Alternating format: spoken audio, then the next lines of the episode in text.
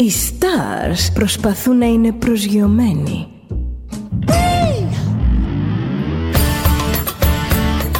Ένα star είναι συνέχεια στον αέρα. Συνέχεια στον αέρα. Στο Δέλτα ζεις μαζί του.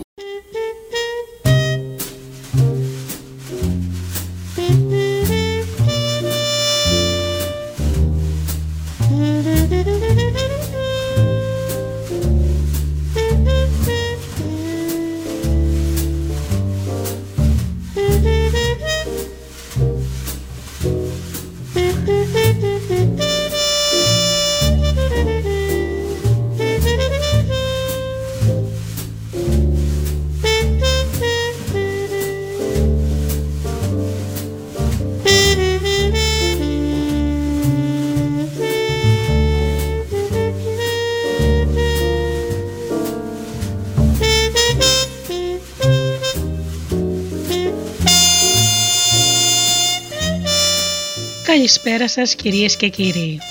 Είναι η εκπομπή «Άνθρωποι και ιστορίες» με τη Γεωργία Αγγελή.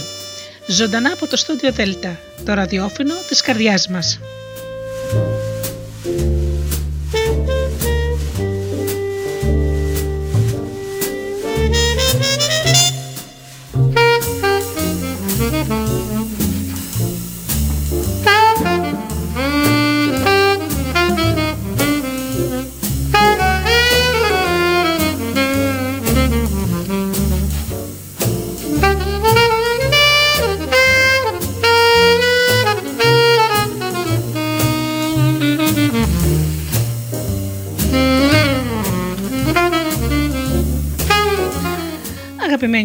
Και πάλι μαζί σήμερα με ένα πολύ ενδιαφέρον θέμα.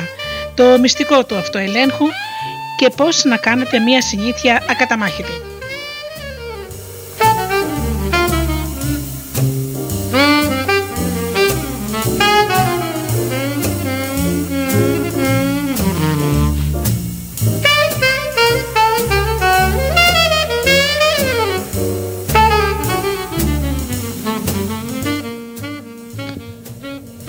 Ξεκινήσω λοιπόν τις καλησπέρες μου στους εκλεκτούς μου φίλους που πληκτρολογούν www.studiodelta.gr και βρίσκονται εδώ στη σελίδα του σταθμού.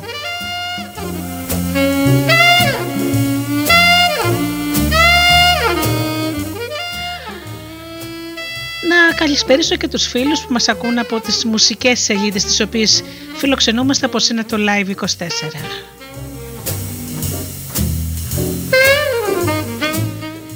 Καλησπέρα και στους εκλεκτούς φίλους που μας ακούν από κινητά και tablets.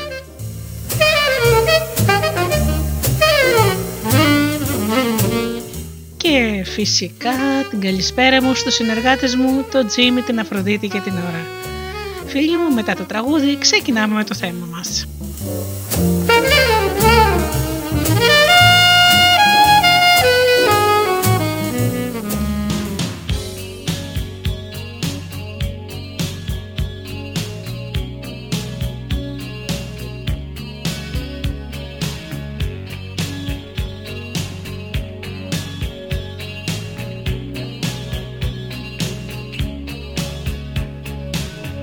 time I think of you.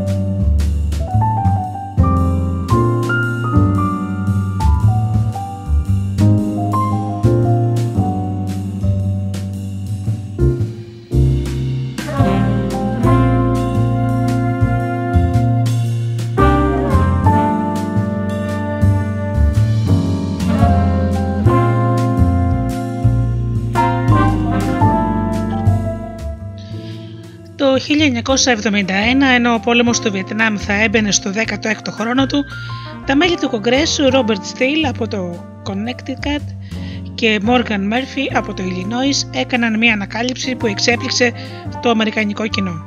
Ενώ επισκέπτονταν τα στρατεύματα, έμαθαν ότι περισσότεροι από το 15% των Αμερικανών στρατιωτών που βρίσκονταν εκεί ήταν ηρωινομανείς. Η έρευνα που ακολούθησε αποκάλυψε ότι το 35% όσων υπηρετούσαν στο Βιετνάμ είχαν δοκιμάσει ηρωίνη και από αυτούς περίπου το 20% ήταν εθισμένοι. Το πρόβλημα ήταν χειρότερο από όσο πίστευαν στην αρχή. Η ανακάλυψη αυτή οδήγησε σε ένα καταγισμό δράσεων στην Ουάσιγκτον, όπως τη δημιουργία ειδικής υπηρεσίας πρόληψης κατάχρησης ναρκωτικών, με πρωτοβουλία του Προέδρου Νίξον για να προωθήσουν την πρόληψη και την αποκατάσταση, αλλά και για να συγκεντρώσουν τους εθισμένους στρατιώτες όταν θα γυρνούσαν στην πατρίδα.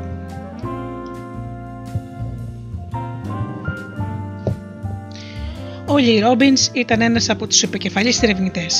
Ανατρέποντας τις καθιερωμένες πεπιθήσεις σχετικά με τον αθισμό, ο Ρόμπινς ανακάλυψε ότι από τους στρατιώτες που έκαναν χρήση ηρωίνης επέστρεψαν στις ΗΠΑ μόλις το 5% και ξαναχύλισε στην ηρωίνη μέσα σε ένα χρόνο και συνολικά μόλις το 12% ξαναχύλισε μέσα σε τρία χρόνια.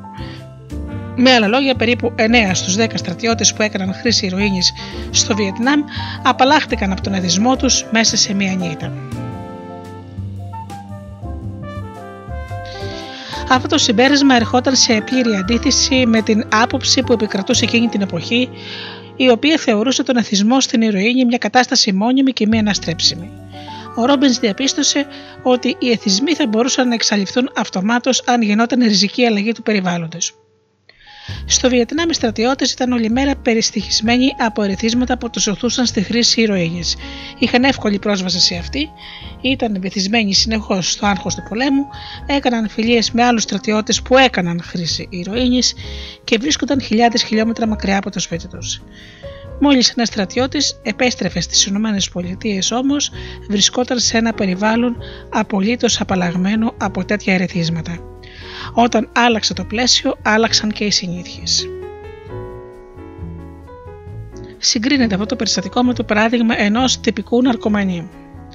Κάποιος εθίζεται στο σπίτι του με τους φίλους του, πηγαίνει σε μια κλινική αποτοξίνωση η οποία είναι πλήρως απαλλαγμένη από τα ρεθίσματα του περιβάλλοντος που προκαλούν τη συνήθειά του και μετά επιστρέφει στην παλιά του γειτονιά που σφίζει από τα παλιά ερεθίσματα τα οποία τον όθησαν εξ αρχής στον εθισμό του. Δεν είναι διόλο ξεπερίεργο που αυτά τα ποσοστά σε αυτή την περίπτωση είναι αντιστρόφως ανάλογα από τα συμπεράσματα της μελέτης για το Βιετνάμ. Κατά κανόνα, το 90% των χρηστών ηρωίνης εθίζονται ξανά στα ναρκωτικά όταν επιστρέφουν από το κέντρο αποτοξίνωσης στο σπίτι τους. Οι μελέτες για το Βιετνάμ ανατρέπουν πολλές από τις πεπιθήσεις μας για τις κακές συνήθειες, γιατί αμφισβητούν τη συμβατική σχέση της ανθυγιεινή συμπεριφοράς με το ηθικό μειονέκτημα. Αν είστε παχύσταρκοι, καπνιστές ή έχετε άλλους εθισμούς σε όλη σας τη ζωή, ακούγονται ότι αυτό οφείλεται στη δική σας έλλειψη αυτοελέγχου και μπορεί να σας έκαναν ακόμη ότι είστε κακός άνθρωπος. Η αντίληψη ότι μια στοιχειώδης πειθαρχία θα λύσει όλα τα προβλήματά σας είναι βαθιά ριζωμένη στην κουλτούρα μας. Ωστόσο, πρόσφατες έρευνες καταλήγουν σε πολύ διαφορετικά συμπεράσματα. Όταν οι επιστήμονες εξετάζουν ανθρώπους που μοιάζουν να έχουν τρομερό αυτοέλεγχο, αποδεικνύεται ότι αυτά τα άτομα δεν διαφέρουν καθόλου από όσους παλεύουν να αποκτήσουν αυτοέλεγχο. Απλώς τα πεθαρχημένα άτομα είναι σε θέση να οργανώνουν τη ζωή τους με τρόπο που δεν, επατεί, που δεν απαιτεί ηρωική βούληση και αυτοέλεγχο. Με άλλα λόγια, αποφεύγουν τις καταστάσεις που θα έβαζαν αυτούς τους ανθρώπους σε πειρασμό. Τα άτομα που έχουν τον καλύτερο αυτοέλεγχο είναι συνήθως άτομα που δεν θα χρειαστεί ποτέ να τον επιστρατεύσουν είναι πιο εύκολο να αυτοπεριορίζεστε όταν δεν χρειάζεται να το κάνετε συχνά. Γι' αυτό, ναι, η επιμονή, το σθένος και η βούληση είναι απαραίτητα χαρακτηριστικά για την επιτυχία. Αλλά ο τρόπος για να τα ενισχύσετε, για να ενισχύσετε αυτές τις ιδιότητες, δεν είναι να γίνετε πιο πειθαρχημένοι, αλλά να δημιουργήσετε πιο πειθαρχημένο περιβάλλον. Αυτή η αναπάντηχη ιδέα αποκτά όλο και περισσότερο νόημα μόλις συνειδητοποιήσετε τι συμβαίνει όταν διαμορφώνεται μια συνήθεια στον εγκέφαλό μας. Μια συνήθεια που έχει κωδικοποιηθεί στο μυαλό μας είναι έτοιμη προς εφαρμογή, οπότε προκύπτει η κατάλληλη περίσταση.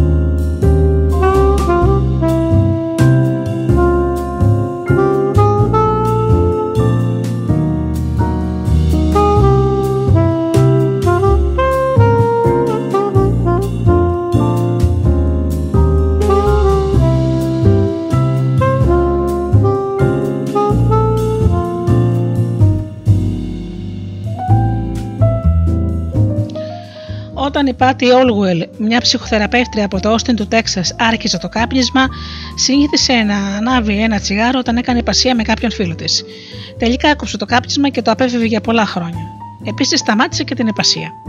Ύστερα από δεκαετίες ανέβηκε πάλι στην άλγο και προς έκπληξή της λαχτάρισε να ανάψει ένα τσιγάρο, ενώ είχε περάσει τόσος καιρός. Τα ερεθίσματα ακόμη λειτουργούσαν εσωτερικά, παρόλο που δεν ήταν εκτεθειμένοι σε αυτά για πολύ μεγάλο χρονικό διάστημα. Μόλις μια συνήθεια κωδικοποιηθεί, ακολουθεί η όθηση για δράση κάθε φορά που εμφανίζονται τα αντίστοιχα περιβαλλοντολογικά, περιβαλλοντολογικά ερεθίσματα. Αυτός είναι ένας από τους λόγους που οι, στρατιώτες, που οι στρατηγικές ε, αλλαγές συμπεριφοράς μπορεί να μην ευδοκιμήσουν. Η παρουσίαση οι παρουσιάσεις για απώλεια βάρους που ντροπιάζουν τους παχύσαρκους τους δημιουργούν μεγάλη πίεση και έτσι πολλοί καταφεύγουν τελικά στην αγαπημένη τους συνήθεια, την υπερφαγία. Η παρουσίαση φωτογραφιών με μαύρους πνεύμονες στους καπνιστές αυξάνουν τα επίπεδα του άγχους τους και οι περισσότεροι από αυτούς καταλήγουν στο να ανάψουν τσιγάρο. Αν δεν είστε προσεκτικοί με τα ερεθίσματα, μπορεί να προκαλέσετε τη συμπεριφορά εκείνη που θέλετε να πάψετε. Οι κακές συνήθειες είναι αυτοκαταλυτικές ανατροφοδοτούνται από την ίδια τη διαδικασία. Ενδυναμώνουν τα συναισθήματα που προσπαθούν να αποσοβήσουν. Νιώθετε άσχημα, τρώτε ανθυγινό φαγητό, επειδή τρώτε ανθυγινό φαγητό, νιώθετε άσχημα. Όταν βλέπετε πολύ τηλεόραση, νιώθετε νοθροί. Και έτσι βλέπετε ακόμα περισσότερο, γιατί δεν έχετε την ενέργεια να κάνετε τίποτε άλλο. Η ανησυχία για την υγεία σας σας προκαλεί άγχος και ανάβετε τσιγάρο. Για να χαλαρώσετε, αλλά έτσι βλάπτετε ακόμα περισσότερο την υγεία σας και καταλήγετε να έχετε ακόμα μεγαλύτερο άγχος. Πρόκειται για ένα φαύλο κύκλο. Είναι σαν ένα ακυβέρνητο τρένο γεμάτο κακές συνήθειες.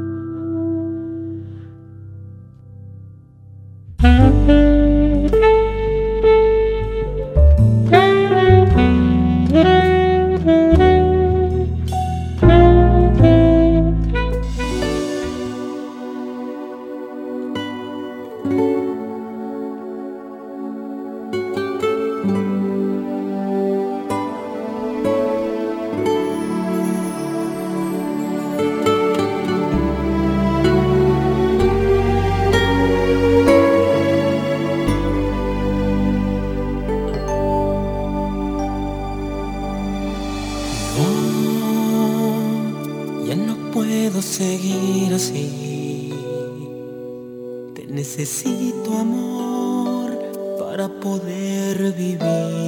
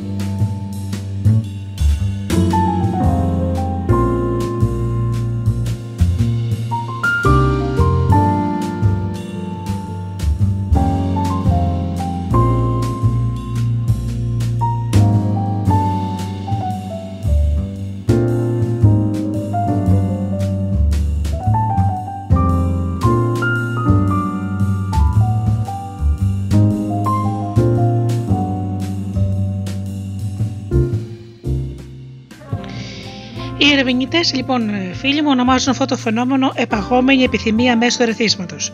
Ένα εξωτερικό ερέθισμα προκαλεί μια ανεξέλεγκτη επιθυμία και να επαναλάβουμε μια κακή συνήθεια. Μόλις προσέξετε κάτι, αρχίζετε να το θέλετε. Αυτή η διαδικασία συμβαίνει συνεχώς, συνήθως χωρίς να το συνειδητοποιήσετε.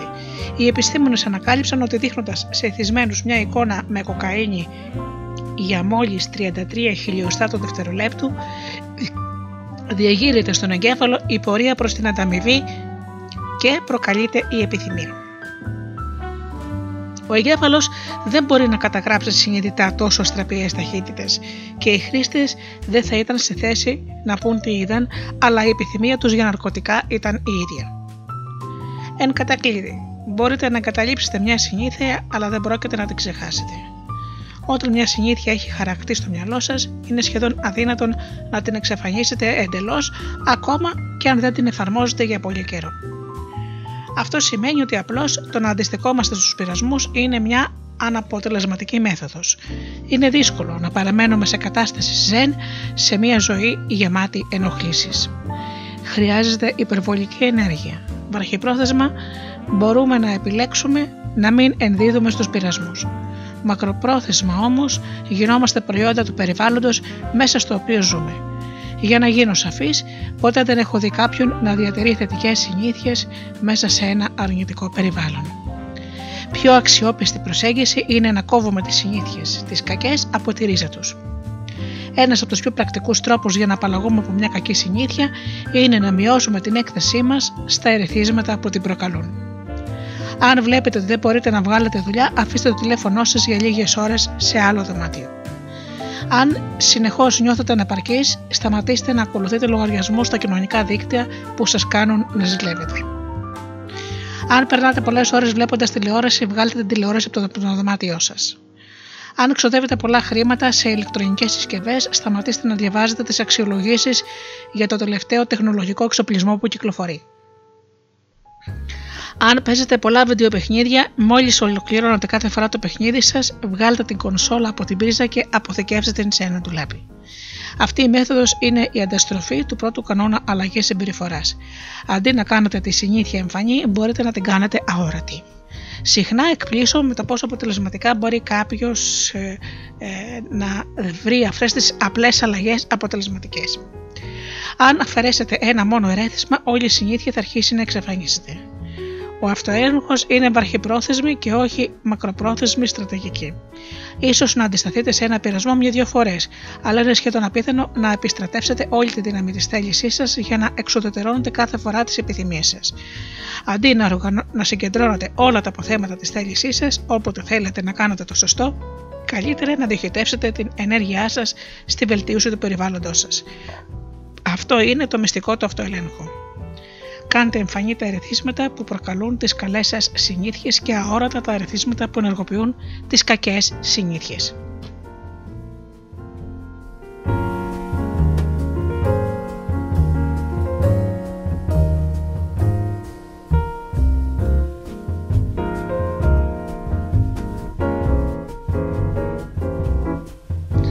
Έτσι λοιπόν επιγραμματικά η αντιστροφή του πρώτου κανόνα της αλλαγής συμπεριφοράς είναι να κάνετε τη συνήθεια αόρατη. Όταν διαμορφωθεί μια συνήθεια, είναι σχεδόν αδύνατο να ξεχαστεί. Οι άνθρωποι με υψηλό αυτοέλεγχο έχουν την τάση να μην εμπλέκονται σε καταστάσεις που τους βάζουν σε πειρασμό. Ένας από τους πιο πρακτικούς τρόπους για να απαλλαγείτε από μια κακή συνήθεια είναι να είστε λιγότερο εκτεθειμένοι στα ερεθίσματα που την προκαλούν. Ο αυτοέλεγχος είναι μια μέθοδος που αποδίδει βραχυπρόθεσμα και όχι μακροπρόθεσμα.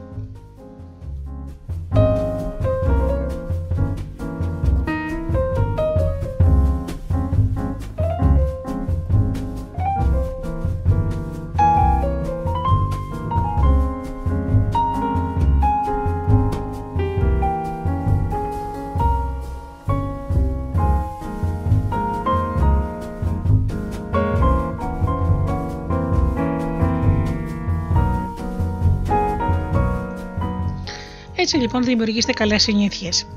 Συμπληρώστε μια κάρτα αξιολόγησης συνηθιών. Σημειώστε όλες τις συνήθειες που έχετε για να τις συνειδητοποιήσετε. Αξιοποιήστε τις προθέσεις εφαρμογής ε, γράφοντας θα κάνω, θα δείτε τη συμπεριφορά τη γράφοντας την ώρα στο και γράφετε τον τόπο. Αξιοποιήστε την αλληλουχία συνηθιών. Αφού κάνω, βάλτε μια τρέχουσα συνήθεια, θα κάνω και θα βάλετε τη νέα συνήθεια. Μπορείτε λόγω χάρη να γράψετε, αφού φάω το πρωινό μου, μπορώ να κάνω διαλογισμό για 5 λεπτά. Σχεδιάστε το περιβάλλον σας. Κάντε τα ερθίσματα που προκαλούν καλές συνήθειες εμφανή στο χώρο σας. Κάντε τη συνήθεια ελκυστική. Κάντε τη συνήθεια εύκολη. Κάντε τη συνήθεια ικανοποιητική. Και με τον ίδιο τρόπο, πώς μπορείτε να απαλλαγείτε από μια κακή συνήθεια. Να κάνετε την συνήθεια αόρατη. Μειώστε την εκθεσή σας στα ερεθίσματα που προκαλούν κακές συνήθειες, απομακρύνοντάς τα από το περιβάλλον σας. Κάντε την επιθυμία αποθετική, κάντε την συνήθεια δύσκολη, κάντε τη συνήθεια μη ικανοποιητική.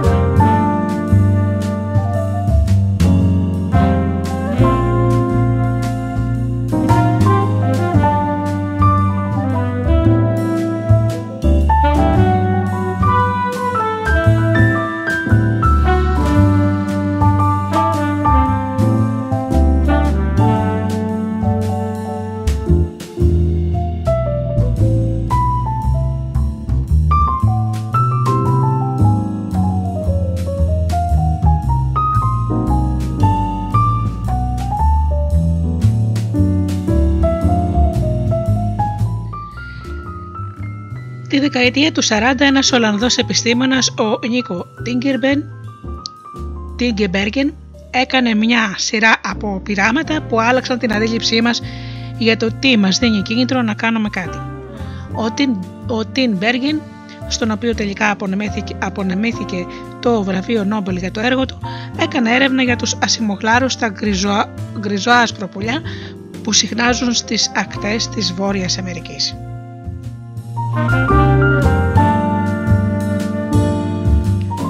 Οι ενήλικες ασημόκλαροι έχουν μια μικρή κόκκινη βούλα στο ράμφος τους και ο Τίνμπεργκερ παρατήρησε ότι οι νεοσοί τους τσιμπούσαν αυτή τη βούλα όποτε ήθελαν να φάνε. Ξεκινώντας το πείραμά του, έφτιαξε μερικά ψεύτικα ράμφη από χαρτόνι, μόνο το κεφάλι χωρίς το σώμα. Όταν οι γονείς πέταξαν μακριά, πήγε στη φωλιά τους και πρόσφερε τα ψευτοράμφη στους νεοσούς. Τα ράμφη, επειδή ήταν προφανές ότι ήταν ψεύτικα, υπέθεσε ότι οι νεοσοί θα, το απέρριπταν, θα τα απέρριπταν αμέσως. Ωστόσο, όταν η μικροσκοπική γλάρη ήταν την κόκκινη βούλα στα χάρτινα ράμφη, άρχισαν να τα τζιβούν σαν να ήταν το ράμφος της μητέρας τους. Είχαν ιδιαίτερη προτίμηση στην κόκκινη βούλα, λες και ήταν εκγενετής προγραμματισμένη για κάτι τέτοιο. Σύντομα, ο Τίνμπεργκεν διαπίστωσε ότι όσο μεγαλύτερη ήταν η κόκκινη βούλα, τόσο πιο γρήγορα την τζιμπούσαν οι νεοσοί. Στο τέλος έφτιαξε ένα ράμφος που είχε πάνω τρεις μεγάλες βούλες. Το τοποθέτησε στη φωλιά και οι νεοσοί ξετρελάθηκαν. Τσιμπούσαν τις τρεις βούλες, λες και ήταν το ωραιότερο ράμφος που είχαν δει ποτέ. Ο Τίνμπεργκεν και οι συνεργάτες του παρατήρησαν αντίστοιχες συμπεριφορές και στα άλλα ζώα. Για παράδειγμα, η σταχτόχυνα ήταν ένα πτηνό που έχει τη φωλιά του στο έδαφος. Τυχαίνει ενώ η μητέρα κινείται τριγύρω κάποια από τα αυγά να κυλήσει έξω από τη φωλιά και να σταματήσει κάπου στο γρασίδι. Όποτε συμβαίνει αυτό, η χίνα θα πλησιάσει το αυγό και με το ράμφος της και το λαιμό της θα το σπρώξει πίσω στη φωλιά της. Ο Τίνμπεργεν ανακάλυψε ότι η Χίνα θα έστρωχνε οποιοδήποτε στρογγυλό αντικείμενο όπως μία μπάλα του μπιλιάρδου ή μια μικρή λάμπα πίσω από τη φωλιά της. Όσο μεγαλύτερο ήταν το αντικείμενο, τόσο πιο ένθερμη ήταν και η αντίδρασή της. Μια Χίνα μάλιστα κατέβαλε τεράστια προσπάθεια για να σπρώξει μία μπάλα του βόλι μέχρι τη φωλιά της και να κάτσει πάνω της. Όπως οι νεοσοί τσιμπούσαν τις κόκκινες βούλες, έτσι και η σταχτόχυνα ακολουθούσε ενστικτοδός τον κανόνα. Όταν δω στρογγυλό αντικείμενο τριγύρω, πρέπει να το κυλήσω πίσω στη φωλιά μου. Όσο μεγαλύτερο είναι το στρογγυλό αντικείμενο, τόσο σκληρότερο θα προσπαθήσω για να το πάρω. Είναι λες και κάθε ζώο έχει στον εγκέφαλό του έμφυτους, συγκεκριμένους κανόνες συμπεριφοράς και όταν συναντήσει μια υπερβολική εκδοχή αυτού που, του κανόνα, χαίρεται και λάμπει σαν χριστουγεννιάτικο δέντρο. Οι επιστήμονες ονομάζουν αυτές τις υπερβολικές εκδοχές υπερφασικά ερεθίσματα. Ένα υπερφασικό ερέθισμα είναι μια υπερμεγέθης εκδοχή της πραγματικότητας, σαν το ράμφος με τις τρεις βούλες ή το αυγό στο μέγεθος μιας μπάλας του βόλεϊ, η οποία απαιτεί μεγαλύτερη αντίδραση από ό,τι συνήθως. Οι άνθρωποι είναι επιρρεπεί στις υπερβολικές εκδοχές της πραγματικότητας. Για παράδειγμα, με το πρόχειρο φαγητό το σύστημα ανταμοιβής μας χτυπάει κόκκινο. Ύστερα από εκατοντάδες χιλιάδες χρόνια που κυνηγούσαμε και αναζητούσαμε την τροφή μας στην άγρια φύση, ο ανθρώπινος εγκέφαλος εξελίχθηκε έτσι ώστε να δίνει μεγάλη αξία στο αλάτι, τη ζάχαρη και τα λιπαρά. Αυτές οι τροφές είναι πλούσιες σε θερμίδε και ήταν εξαιρετικά σπάνιες όταν οι προγονεί μας περιπλανιόντουσαν στις σαβάνες. Αν δεν ξέρετε από πού θα βρείτε την τροφή σας, το να φάτε όσο περισσότερο μπορείτε είναι μια άρεστη στρατηγική επιβίωσης.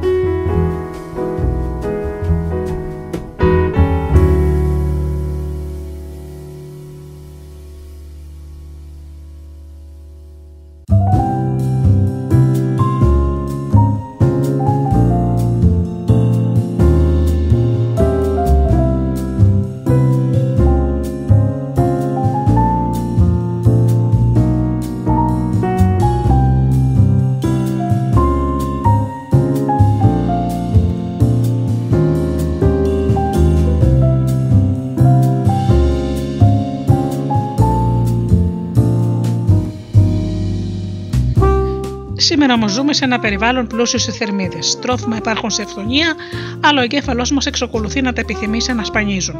Το να θεωρούμε τόσο σημαντικά το αλάτι, τη ζάχαρη κτλ. δεν είναι πλέον ωφέλιμο για την υγεία μας, αλλά η επιθυμία επιμένει γιατί τα κέντρα ταμεβή του εγκεφάλου δεν έχουν αλλάξει εδώ και 50.000 χρόνια. Η σύγχρονη βιομηχανία τροφίμων στοχεύει στο να εκτείνει τα παλαιολιθικά μας ένστικτα πέραν του εξελικτικού τους σκοπού. Βασικός στόχος της επιστήμης των τροφίμων είναι να δημιουργήσει προϊόντα ελκυστικά στους καταναλωτές και βεβαίως αυτό το καταφέρνει πολύ εύκολα. Σχεδόν όλα τα τρόφιμα σε σακούλα, κονσέρβα ή βαζάκι έχουν βελτιωθεί ή τουλάχιστον έχουν εμπλουτιστεί με επιπλέον γεύσεις. Οι εταιρείες ξοδεύουν εκατομμύρια δολάρια για να ανακαλύψουν το πιο ικανοποιητικό επίπεδο τραγανότητα στα πατατάκια ή στην τέλεια ποσότητα ανθρακικού στεναψυκτικά. Ολόκληρα τμήματα είναι επικεντρωμένα στη βελτιοποίηση της αίσθησης που αφήνει ένα προϊόν στο στόμα γνωστής και με τον όρο στοματικό αίσθημα. Οι τηγανιτέ πατάτες, για παράδειγμα, είναι δυνατός συνδυασμός χρυσοκάστανο χρώμα και τραγανές εξωτερικά, ανοιχτόχρωμες και μαλακές εσωτερικά.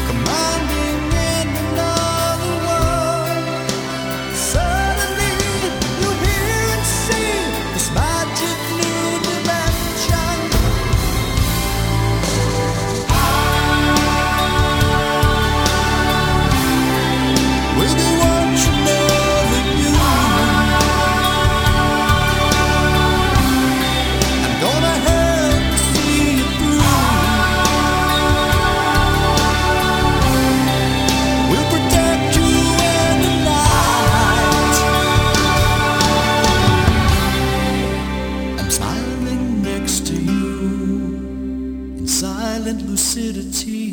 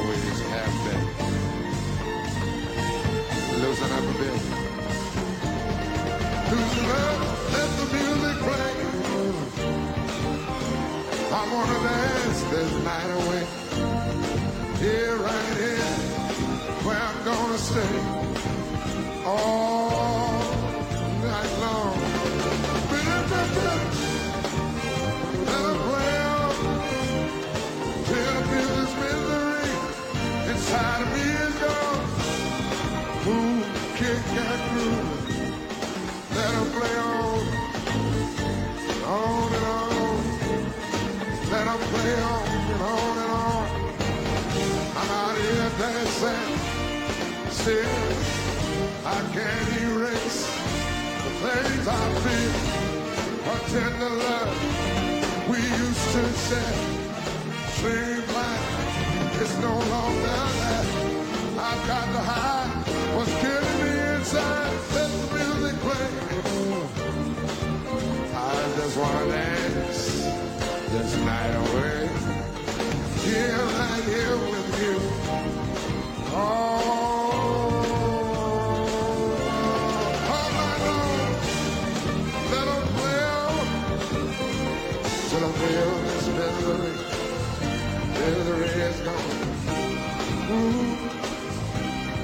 through. Let them play on, on and on. Let them play on. Think I'm gonna be alright if I can make it through this mess. I'm gonna pretend she's here with me. Close my eyes, a face I see. I know it may believe is the only hope for me music. I wanna dance the night away. Yeah, right here with you. All, all night long. Let it play on till I feel this, this misery is gone. Move it, kick and groove it. on and on, let them play on, on and on. Let the music play on and on. Don't walk in with eyes let the music play. I just want that.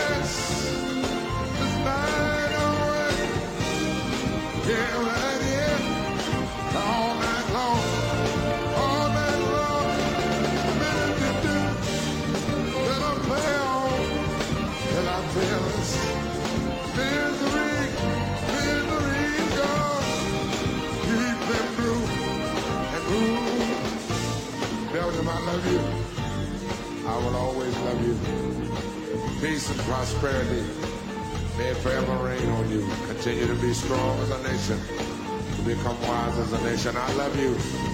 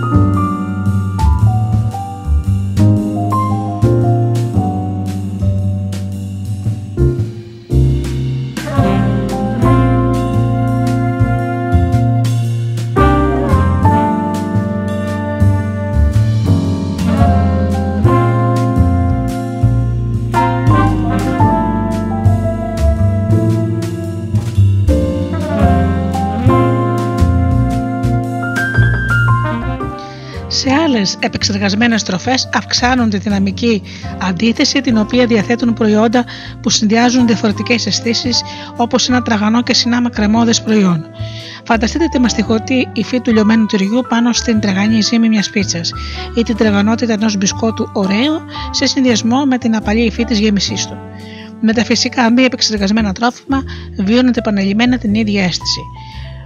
Πώς είναι η 17η μπουγιά του λάχανου που τρώτε, ύστερα από λίγα λεπτά ο εγκεφαλό σας χάνει τον ενδιαφέρον του και αρχίζετε να νιώθετε κορεσμό. Αντιθέτως, τα τρόφιμα με υψηλή δυναμική αντίθεση σας προσφέρουν μια πρωτόγνωρη και ενδιαφέρουσα εμπειρία που σας παρακινεί να φάτε περισσότερο.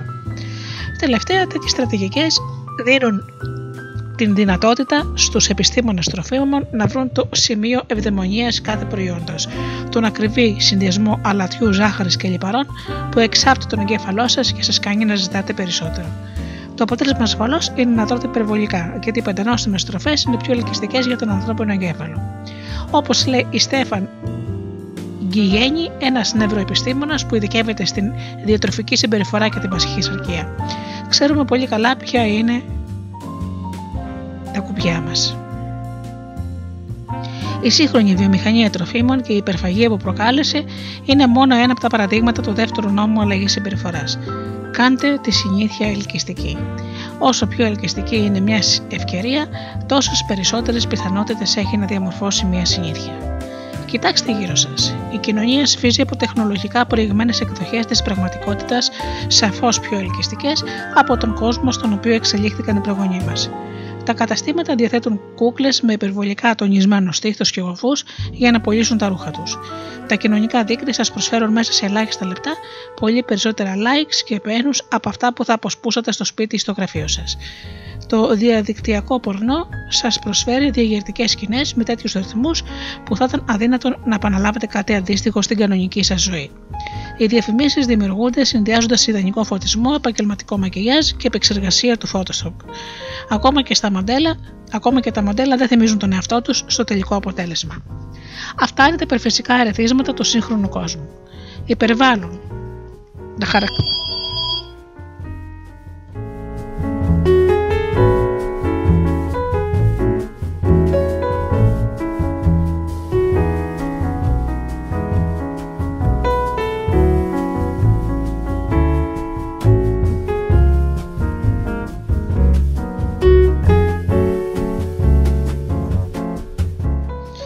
υπερβάλλουν στα χαρακτηριστικά που θεωρούμε ελκυστικά στη φυσική τους μορφή, με αποτέλεσμα τα ανστικτά μας να τρελαίνονται και να οθούμαστε σε υπερβολικές συνήθειες αγοραστικές, κοινωνικής δικτύωσης, σεξουαλικές, διατροφικές και πολλές άλλες.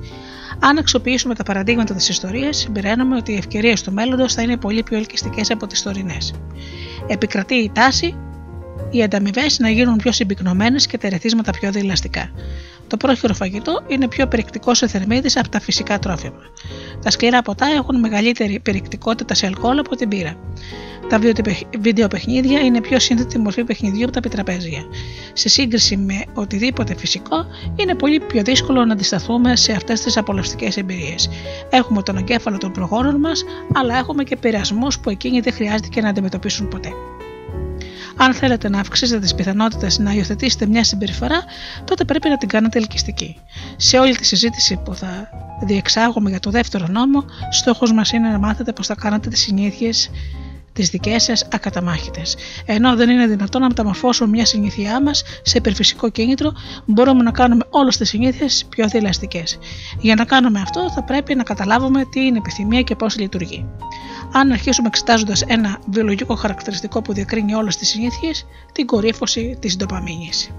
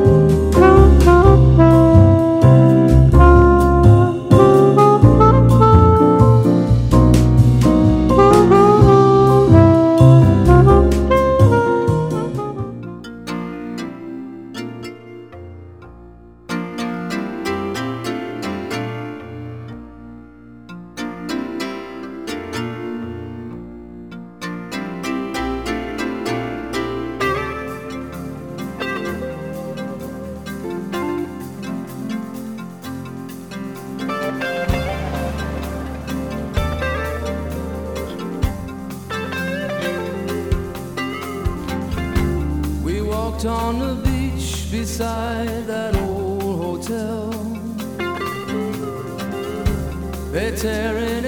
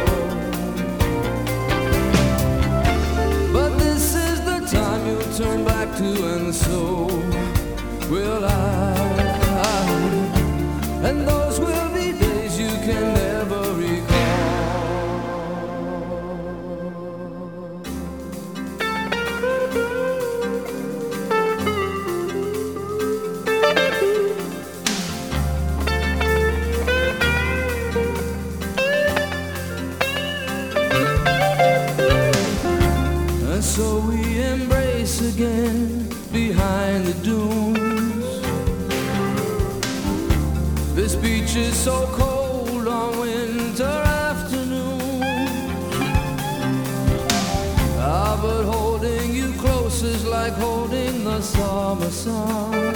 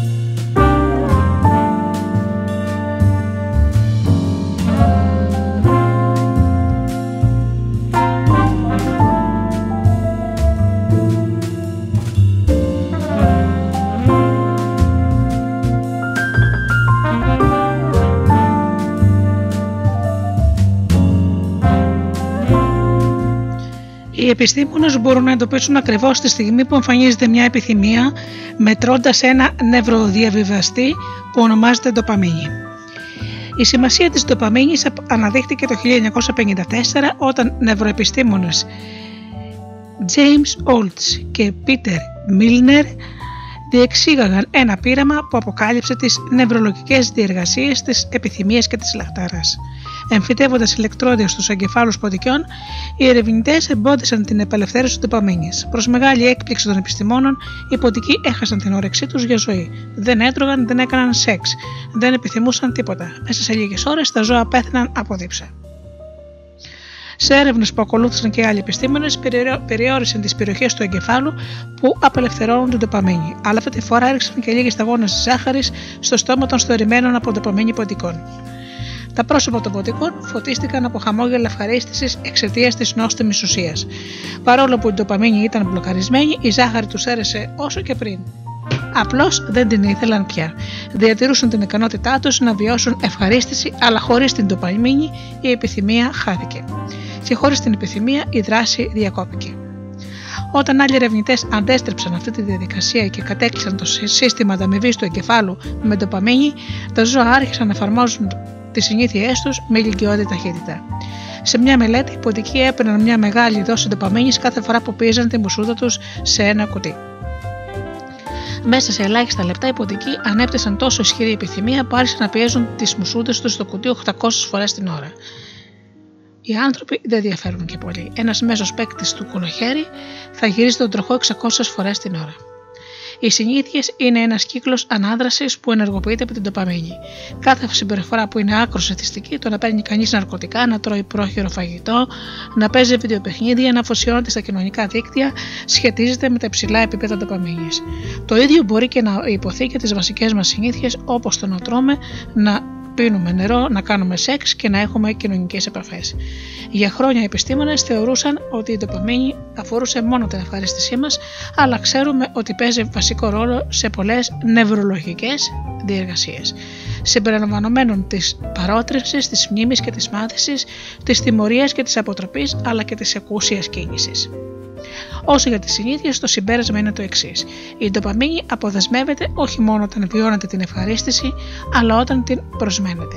Στους τζογαδόρους η ντοπαμίνη κορυφώνεται ακριβώς πριν ποντάρουν και όχι αφού νικήσουν. Στους κοκαϊνομανεί η ντοπαμίνη αυξάνεται όταν βλέπουν τη σκόνη και όχι αφού την πάρουν. Όποτε βλέπει, βλέπετε όποτε προβλέπετε ότι υπάρχει μια ευκαιρία για ανταμοιβή, τα επίπεδα της ντοπαμίνης σας κορυφώνονται προκαταβολικά και όποτε η ντοπαμίνη αυξάνεται, αυξάνεται και το κίνητρό σας για δράση. Είναι η προσμανία της ανταμοιβής και όχι η εκπλήρωσή της, που μας οθεί να αναλάβουμε δράση. Ενδιαφέρον παρουσιάζει το γεγονός ότι το σύστημα ανταμοιβής που ενεργοποιείται στον εγκέφαλο όταν λαμβάνετε μια ανταμοιβή είναι το ίδιο που ενεργοποιείται όταν προσμένετε μια ανταμοιβή. Αυτός είναι ένας από τους λόγους που η προσμονή να βιώσουμε κάτι συχνά μπορεί να μας κάνει να νιώθουμε καλύτερα από την ίδια την επίτευξη του στόχου μας. Α πούμε, για ένα παιδί, το, το να σκέφτεται το πρωινό των Χριστουγέννων μπορεί να του προσφέρει μεγαλύτερη ευχαρίστηση από το να ανοίξει τα δώρα του. Και για ένα ανήλικα, το να ονειρεύεται τις επικείμενες διακοπές του μπορεί να είναι πιο απολαυστικό από το να κάνει όντως διακοπές. Οι επιστήμονες διαχωρίζουν αυτές τις δύο καταστάσεις σε επιθυμία και αρέσκεια.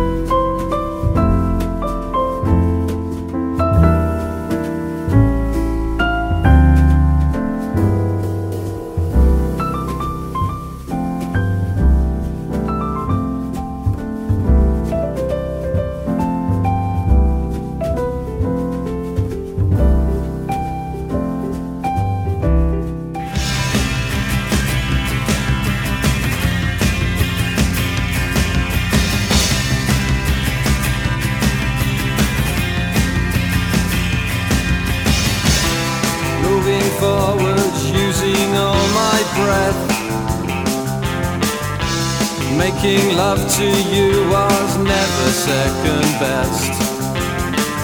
I saw the world crashing all around your face, never really knowing it was always mesh and lace. I'll stop the world and melt with you. You've seen the difference and it's getting better all the time.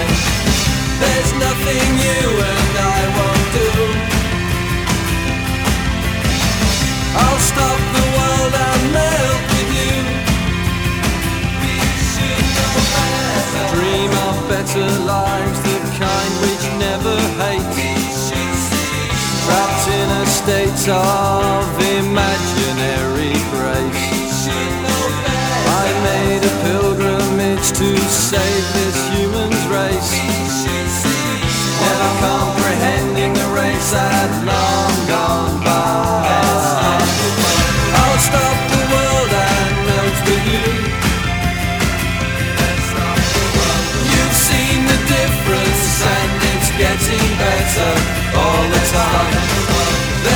nothing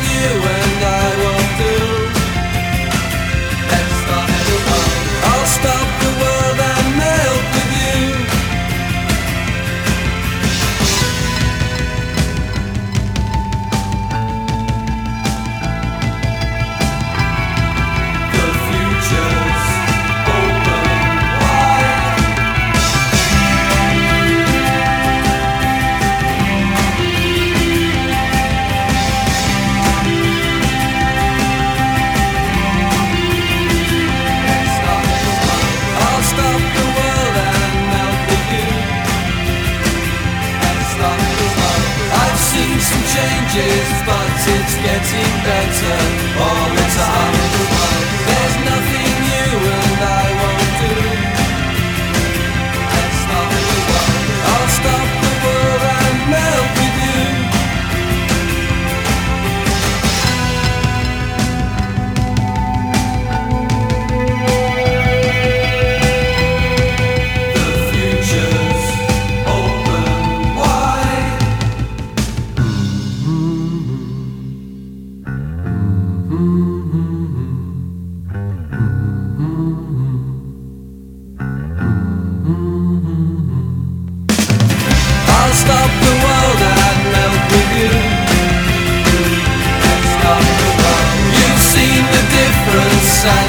getting better.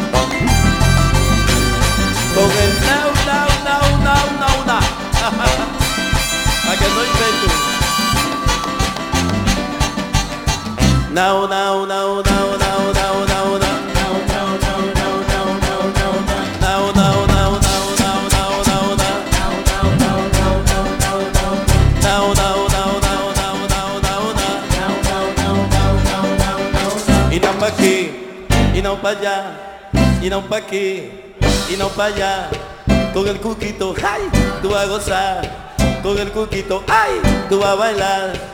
Now, now, now.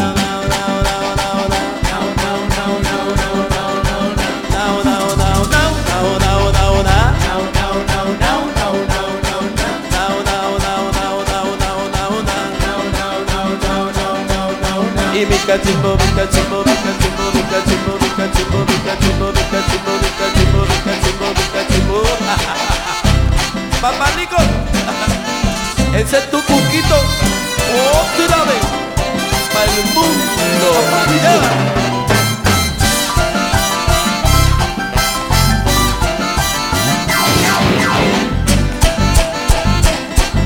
Otra vez, me quedo quedé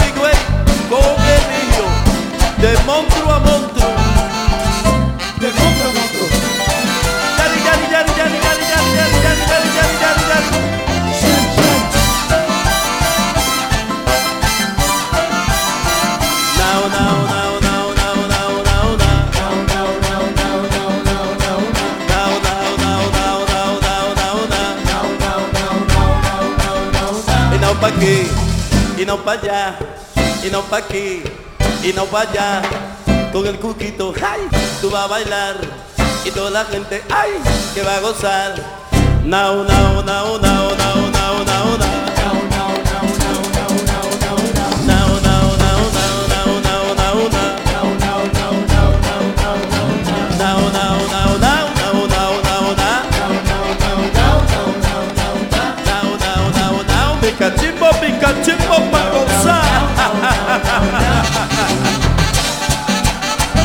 Que sabe de mambo, tú estás loco.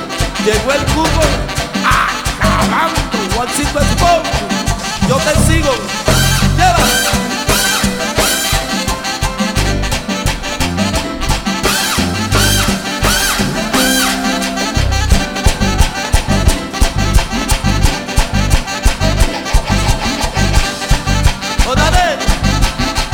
Al pacha que yo sigo acabando.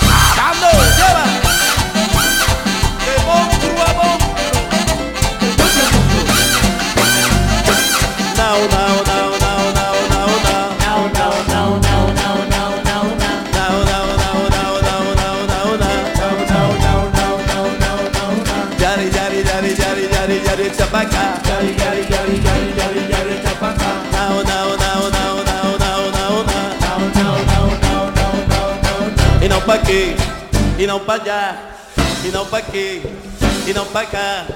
Quando tu gritou, tu vai bailar, não, não, não, não.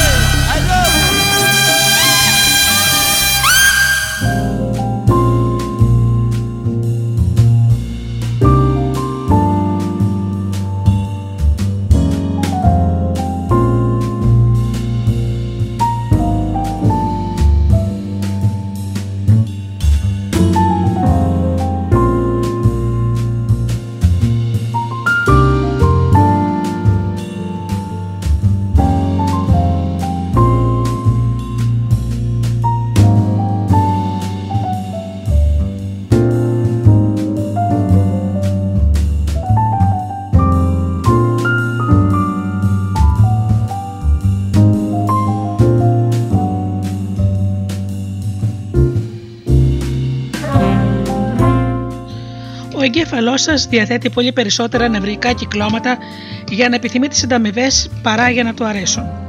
Τα κέντρα της επιθυμίας του εγκεφάλου είναι μεγάλα. Το στέλεχος του εγκεφάλου, ο επικλινή πυρήνας, η κοιλιακή καλύπ- καλυπτήρια περιοχή, το αραχαίο ραδωτό σώμα, η αμυγδαλή και μέρη του, μετοπι- του προμετωπίου φλοιού.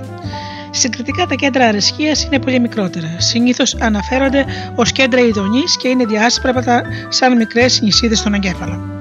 Για παράδειγμα, οι ερευνητές ανακάλυψαν ότι το 100% του επικλινή πυρήνα ενεργοποιείται κατά την επιθυμία, ενώ μόλις το 10% της δομής του ενεργοποιείται με την αρέσκεια. Το γεγονός ότι ο εγκέφαλος διαθέτει τόσο πολύ από τον πολύτιμο χώρο του στις περιοχές που ευθύνονται για την επιθυμία αποτελεί επιπρόσθετη απόδειξη για το πόσο κέριο ρόλο παίζουν αυτές οι διαδικασίες. Η επιθυμία είναι το μέσο που καθοδηγεί τη συμπεριφορά. Κάθε δράση που λαμβάνουμε οφείλεται στην προσμονή που προηγείται. Η επιθυμία είναι εκείνη που μας οθεί να αντιδράσουμε. Όλα αυτά επιβεβαίωνουν τη σημασία του δεύτερου νόμου της αλλαγής συμπεριφοράς. Πρέπει να κάνουμε τις συνήθειές μας ελκυστικές, γιατί είναι η ανταμοιβή, η αναμονή της που μας οθεί εξ αρχής να αναλάβουμε δράση. Και εδώ μπαίνει στο παιχνίδι μια στρατηγική που λέγεται δελεαστικός συνδυασμός.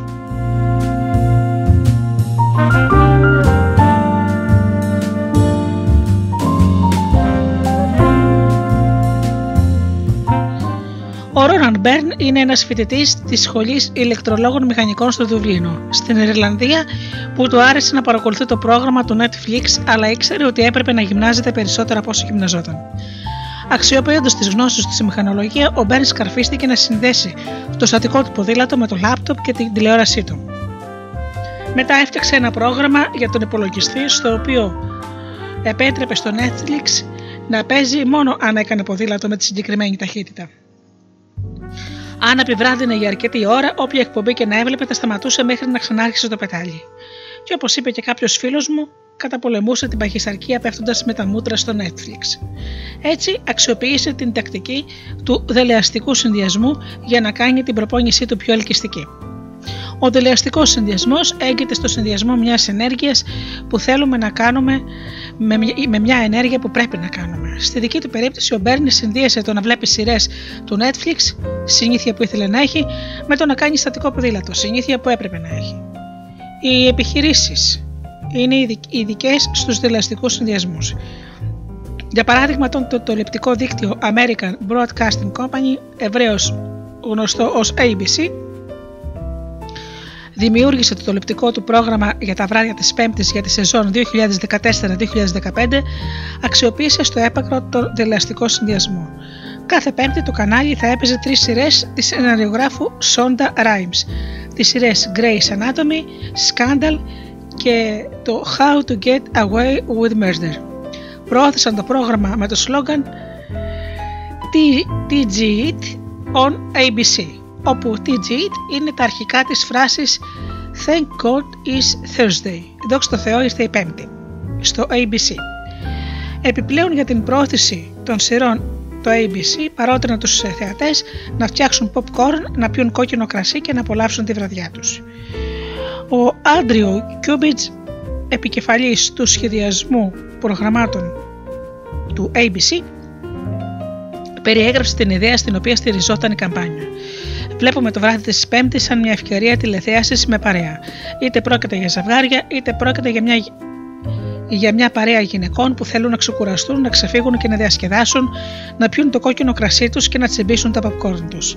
Ήταν μια μεγαλοφυή στρατηγική, γιατί το ABC συνδύασε αυτό που οι τηλεθέατες έπρεπε να κάνουν, να παρακολουθήσουν σειρές, με αυτό που οι τηλεθεατέ ήθελαν να κάνουν, να χαλαρώσουν και να πιούν κρασί και να φάνε popcorn. Με τον καιρό ο κόσμος άρχισε να συνδέει το πρόγραμμα του ABC με την αίσθηση χαλάρωσης και της διασκέδασης. Αν πίνετε κόκκινο κρασί και τότε τρώτε popcorn στις 8 μετά μεσημβρίας κάθε Πέμπτη, στο τέλος η Πέμπτη από τις 8 μετά μεσημβρίας και μετά σημαίνει για εσά χαλάρωση και διασκέδαση. Η ανταμοιβή συσχετίζεται με το ερέθισμα και η συνήθεια της τηλεθέαση γίνεται πιο ελκυστική είναι πιο πιθανό να θεωρήσετε ελκυστική μια συμπεριφορά αν κάνετε ταυτόχρονα κάποια από τις αγαπημένες σας σχολείε. Μπορεί να θέλετε να μάθετε τα τελευταία κουτσομπολιά για τους διάσημους, αλλά πρέπει να ξαναβρείτε τη φόρμα σας. Με το δελεαστικό συνδυασμό θα μπορούσατε να διαβάσετε στο τάμπλετ σας ή να παρακολουθείτε μια κουτσομπολίστικη εκπομπή στο γυμναστήριο. Μπορεί να, κάν, να θέλετε να πάτε για πεντικιούρ, αλλά να πρέπει να απαντήσετε στα ηλεκτρονικά σας μηνύματα. Η λύση: κάντε το πεντικιούρ σας και ταυτόχρονα απαντήστε στα μηνύματά σας. Ο δελεαστικός συνδυασμός είναι ένας τρόπος για να εφαρμόζουμε μια ψυχολογική θεωρία γνωστή ως αρχή του, του Premack.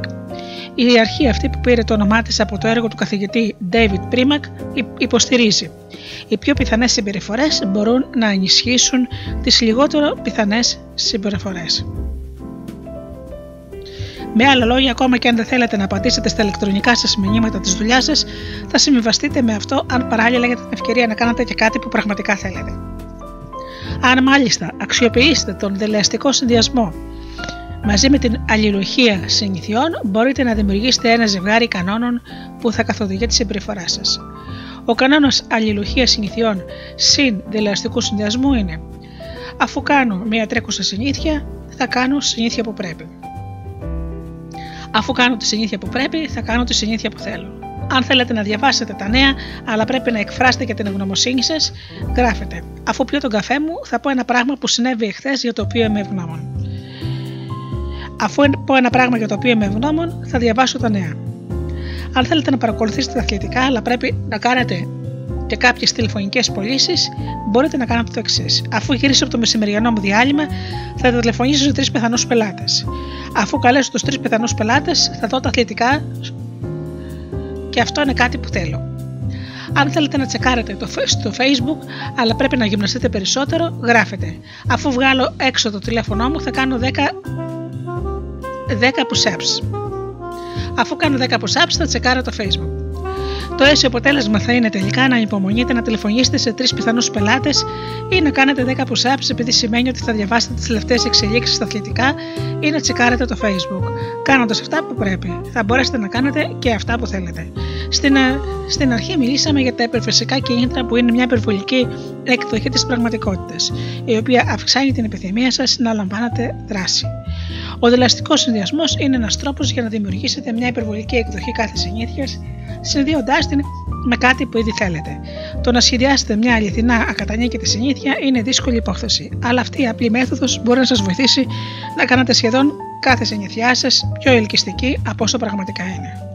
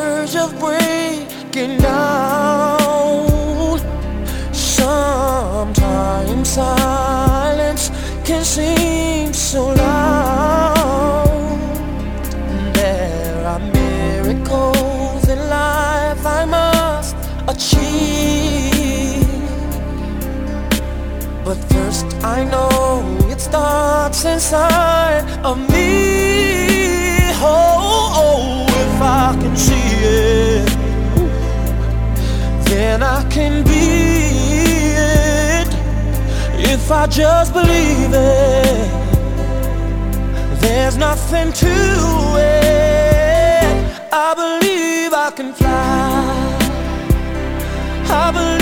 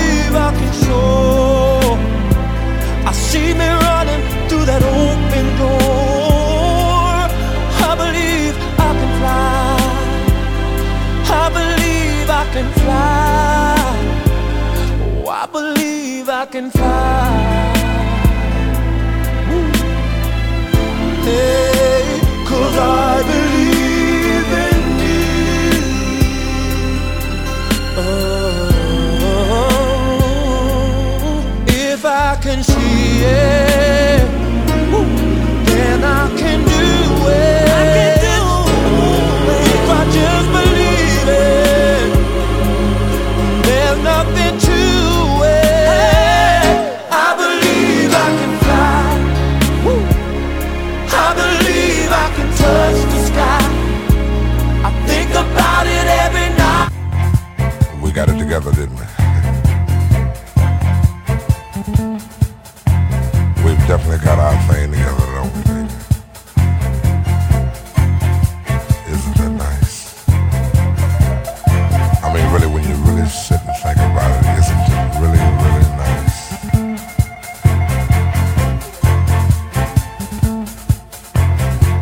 I can easily feel myself slipping.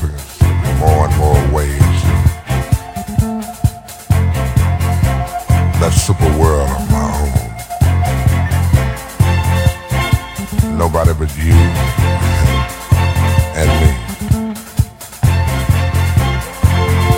We've got it together, baby.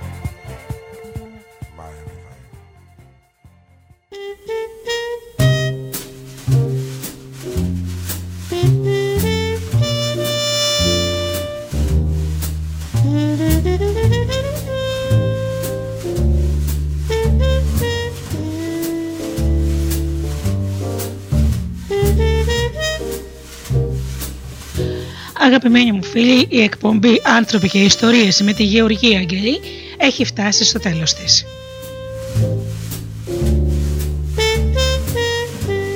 Σας ευχαριστώ θερμά για αυτές τις δύο ώρες που ήσασταν εδώ μαζί μου στο στούντιο Δέλτα. Ανανέωνα το ραντεβού μας για την επόμενη Παρασκευή και σας εύχομαι μέσα από την καρδιά μου να περνάτε καλά, να είστε καλά και αγαπήστε τον άνθρωπο που βλέπετε κάθε μέρα στον καθρέφτη. Καλό σας βράδυ.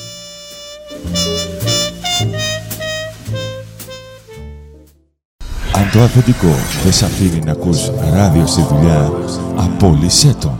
Studiodelta.gr